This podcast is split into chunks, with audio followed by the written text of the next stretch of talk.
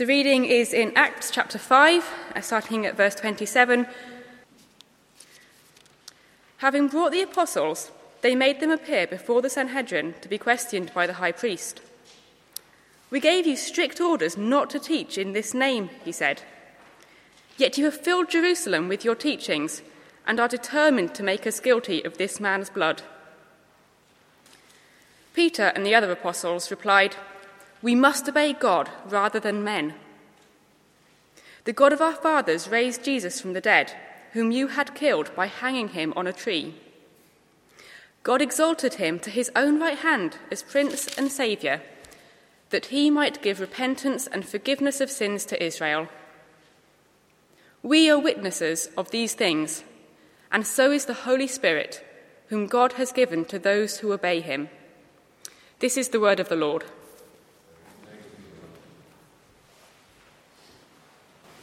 Hear the Gospel according to John, written in John chapter 20, beginning at verse 19. John 20, verse 19.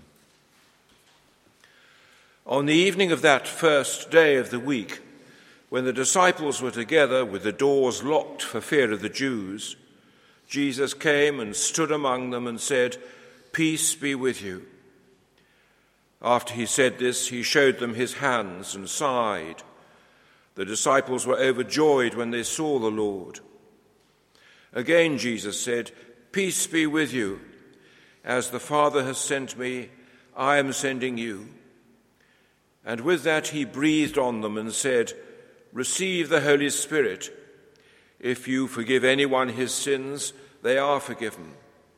If you do not forgive them, they are not forgiven. Now, Thomas, called Didymus, one of the twelve, was not with the disciples when Jesus came. So the other disciples told him, We have seen the Lord. But he said to them, Unless I see the nail marks in his hands, and put my finger where the nails were, and put my hand into his side, I will not believe it. A week later, his disciples were in the house again, and Thomas was with them. Though the doors were locked, Jesus came and stood among them and said, Peace be with you. Then he said to Thomas, Put your finger here, see my hands, reach out your hand and put it into my side. Stop doubting and believe. Thomas said to him, My Lord and my God. Then Jesus told him, Because you have seen me, you have believed. Blessed are those who have not seen and yet have believed. Jesus did many other miraculous signs in the presence of his disciples, which are not recorded in this book. But these are written that you may believe that Jesus is the Christ, the Son of God, and that by believing you may have life in his name. This is the gospel of the Lord. Praise, Praise to you, O Christ. Jesus is the Christ, the Son of God, and that by believing you may have life in his name. Do you believe that Jesus was raised to life? I mean, do you really believe in the resurrection? Do you believe that because of the, rex- of the resurrection, you too will be raised and that death will not be the end? Of course, criti- critics of Christianity say that we Christians don't really believe it. Because if we really believed it, we would be more radical in our faith and in the way in which we live our lives. So it's a good question, perhaps, to ask around Easter time. To what extent do we believe in the resurrection? I mean, really believe in it. John says that's why he wrote the, the gospel, describing who Jesus is, why he died, and of course, describing the resurrection appearances in his own particular edited version, of course. Do we really believe it? It's interesting that the early disciples clearly did believe it. We have one of just a little excerpt from one of Peter's sermons in which he's prepared to risk his life because of the resurrection. He's prepared to say in front of those who had the power to take his life, to imprison him and, and kill him, that uh, he would rather die than deny that Jesus was raised to life. And we have the description in John 20 of how he ran to the tomb and of then how Jesus came to him and to the other disciples and finally to Thomas. But do you believe it? Do I believe it? Well, four, four little thoughts really about the resurrection that we can hang our faith on a little bit. And perhaps things that we can learn from these two passages. Just four thoughts really uh, to share with you. The first is that the presence of Jesus really has been demonstrated. Repeatedly, we are told, both in John's Gospel and in the Synoptic Gospels, and in the uh, letters of Peter in particular and John, that they were eyewitnesses of these things. They were describing things that they really saw. Uh, they say that Jesus did not appear to everybody, but to witnesses, to chosen witnesses. Here in John chapter 20, we have evidence, and it's even clearer in John 21 with the um, appearance of Jesus having breakfast on the seashore, that they really were sure that it was him. The presence of Jesus was clearly demonstrated. The second thing that we could observe, perhaps, is that the power of Jesus was clearly displayed. Though resurrected, he was clearly not as he had been before. Twice in John 20, we're told that the, Jesus appeared to the disciples when the doors were locked. In other words, here was a manifestation of his presence which was not restricted by time and space. His power over uh, the natural laws was being demonstrated before them. He, he was not, he, he, because I think the, I spoke on Easter morning about the, the difference that the descriptions of resurrection make.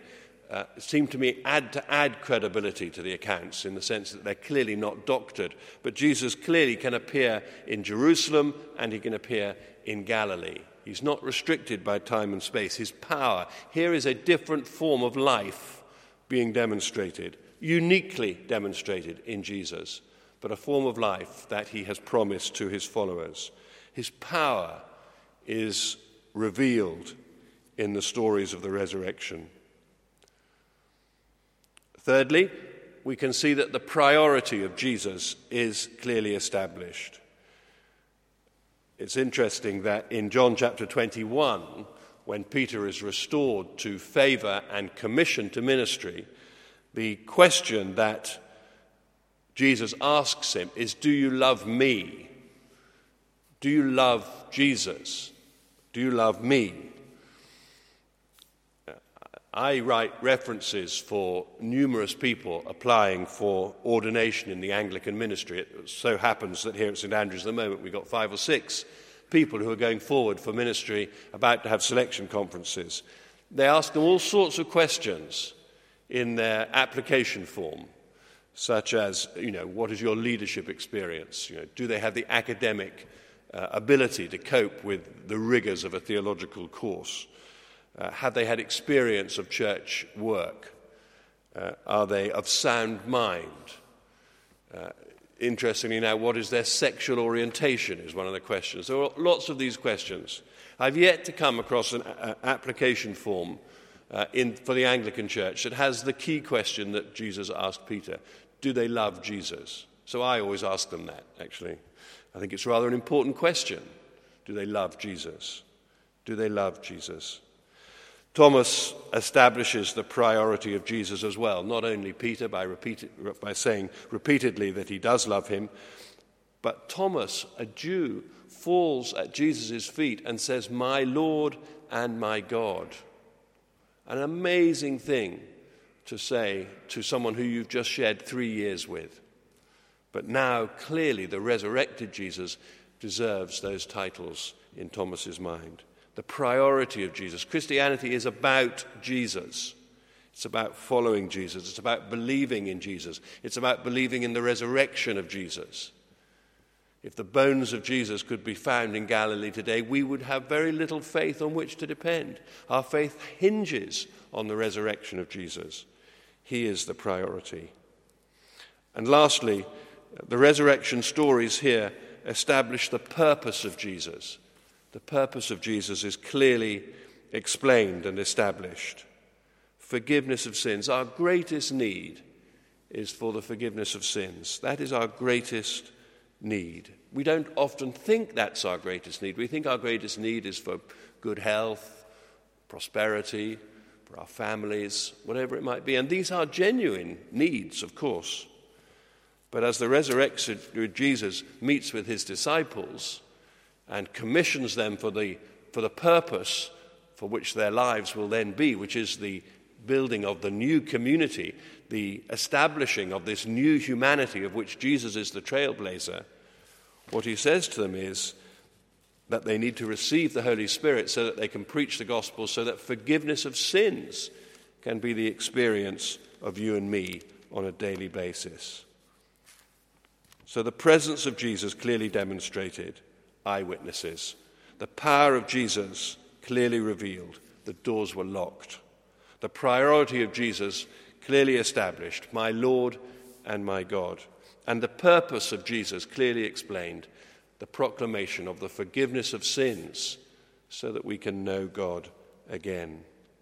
And of course, that links us well to our Holy Communion service this morning. Here we are coming to receive the tokens of Jesus' broken body and shed blood, so that we can remember that the cross is the place of forgiveness of sins. Only the perfect Son of God could pay the price of our sin. And of course, the perfect Son of God could not be restrained or defeated by death. Of course, he must rise from the dead. Of course, he must, to prove that we have forgiveness of sins. So be encouraged to believe even more than you normally do in the resurrection of Jesus this morning. Jesus is alive. Praise God. Our sins are forgiven. We can anticipate heaven. Amen.